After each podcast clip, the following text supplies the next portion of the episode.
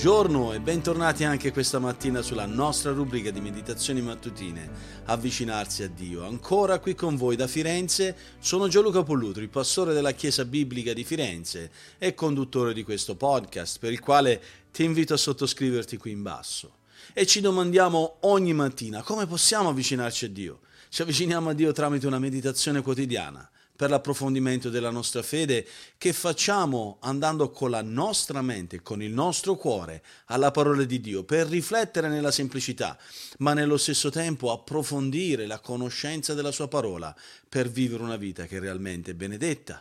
Su cosa voglio meditare oggi insieme a voi? Voglio meditare insieme a voi su questa verità meravigliosa. Ricordati della tua eredità.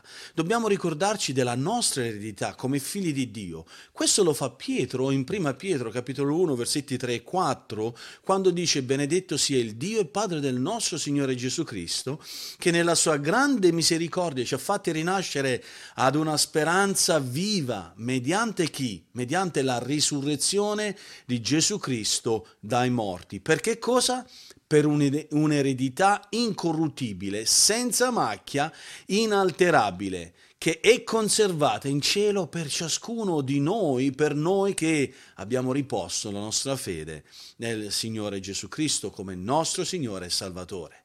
E questo ci porta proprio a considerare questa meravigliosa verità, che la vittoria La nostra vittoria sulle circostanze attuali, quelle che affrontiamo oggi, avviene quando ci focalizziamo, sia con la nostra mente che con il nostro cuore, sulla nostra eredità eterna. E sulla base di quella lodiamo Dio per questa meravigliosa opportunità che ci ha dati. Un privilegio meraviglioso che ciascuno di noi ha come cristiano è proprio quello di essere beneficiari di una ricchezza insuperabile, un'eredità spirituale. Gesù ci ha fatto intravedere questa grandezza di questa eredità quando nel Vangelo di Matteo, al capitolo venticinque, versetto trentaquattro, ha detto: il Re dirà a quelli della sua destra: venite, voi benedetti del Padre mio, ereditate il regno che vi è stato preparato fin dalla fondazione del mondo. Che meraviglia! Il regno stesso, cioè il regno di Cristo, diventa parte della nostra eredità. Noi come cittadini del regno celeste entriamo a far parte di questa eredità meravigliosa. Questa eredità è condivisa da ogni figlio di Dio, così come anche l'Epistola agli Ebrei, al capitolo nove, versetto quindici, ci ricorda, dove dice che Cristo è il mediatore di un nuovo patto, quel patto che è stato stabilito nel sangue di Cristo quando è andato sulla croce e ha abolito il vecchio patto che era sulla legge e ha istituito il nuovo patto che mediante grazia, che ci viene offerto nella grazia eh, che Dio ci offre in, nel suo Figlio e che riceviamo in fede quando la fede ci viene data come dono, affinché, dice ancora l'Epistola agli Ebrei, affinché coloro che sono chiamati ricevano che cosa? L'eterna eredità promessa. C'è una promessa che ci è stata fatta nelle Scritture e questa promessa ha a che fare con questa eredità che è riservata per noi nel futuro.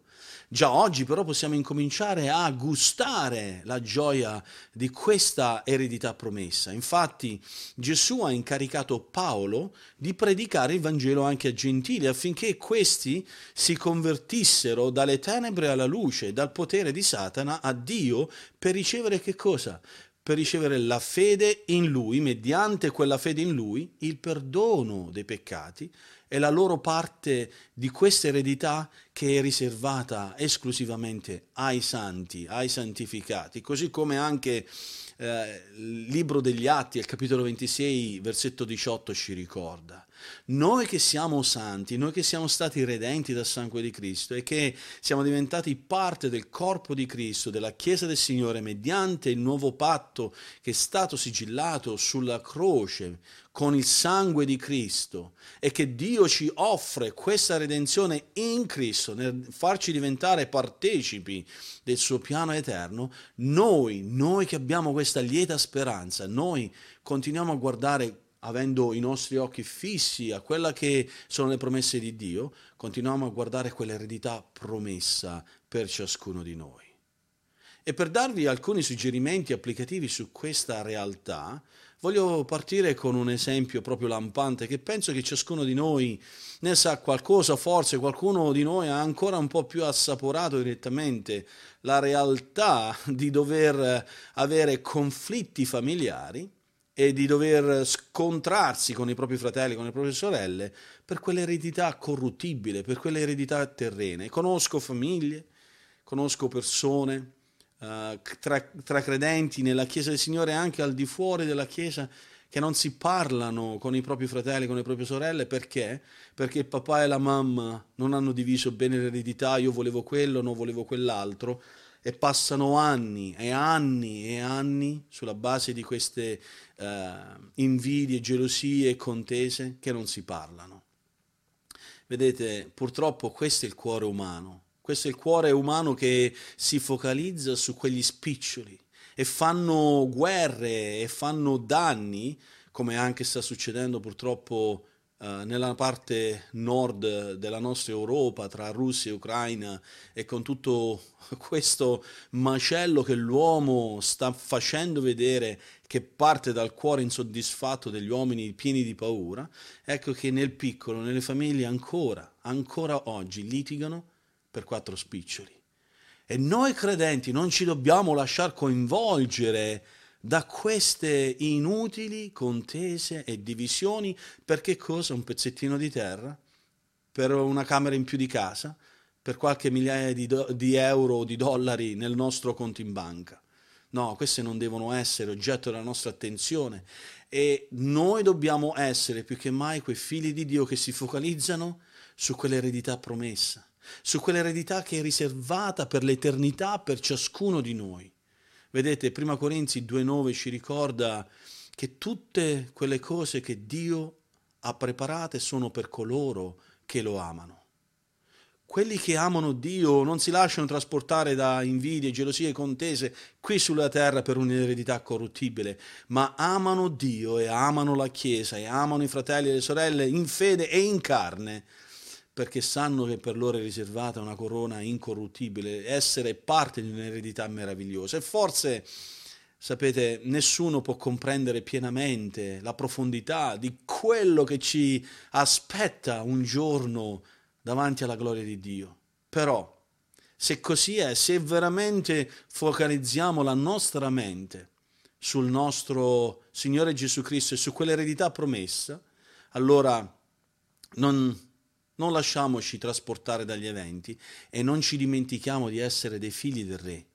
Iniziare a comportarci come se questo mondo fosse tutto quello per cui dobbiamo vivere. No, non ci dimentichiamo di essere i figli del nostro Dio e Padre Celeste, che ci riserva un'eredità che va al di là di queste uh, pochezze terrene che disturbano e deviano il nostro corso. Dio tante volte può anche disciplinarci di tanto in tanto per correggere proprio i nostri comportamenti sbagliati che si focalizzano sul materialismo e sulle cose terrene. Ma oggi sappi questo, che un giorno, per mezzo di quello che Dio fa nella tua vita, perché Egli è fedele, sarai es- esattamente tutto quello per cui Dio ti ha creato, ti ha salvato, ti ha redento, e conoscerai così appieno la gloria della tua eredità.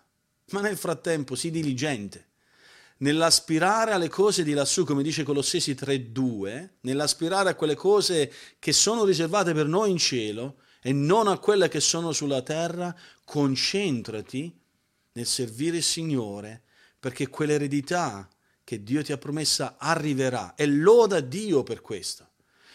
Questo ti aiuterà più che mai a vivere al di là delle tue circostanze attuali, verso quella gloria che ti aspetta quando Gesù ti chiama a casa.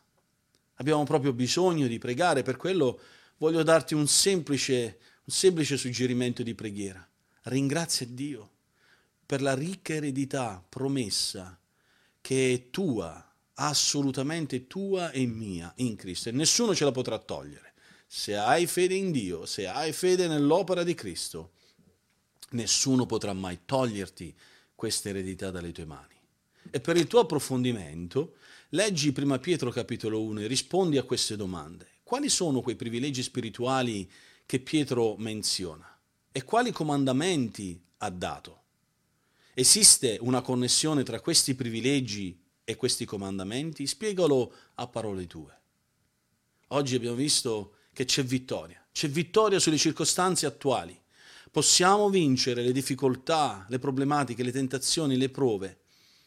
E questo avviene quando focalizziamo la nostra mente e il nostro cuore sulla nostra eredità eterna, quella che è riservata per noi quando Dio porterà a compimento i tempi. E per quello oggi lodiamo Dio, serviamo Dio, adoriamo Dio in vista proprio di questa eredità. E che Dio ci benedica proprio in questo anche oggi.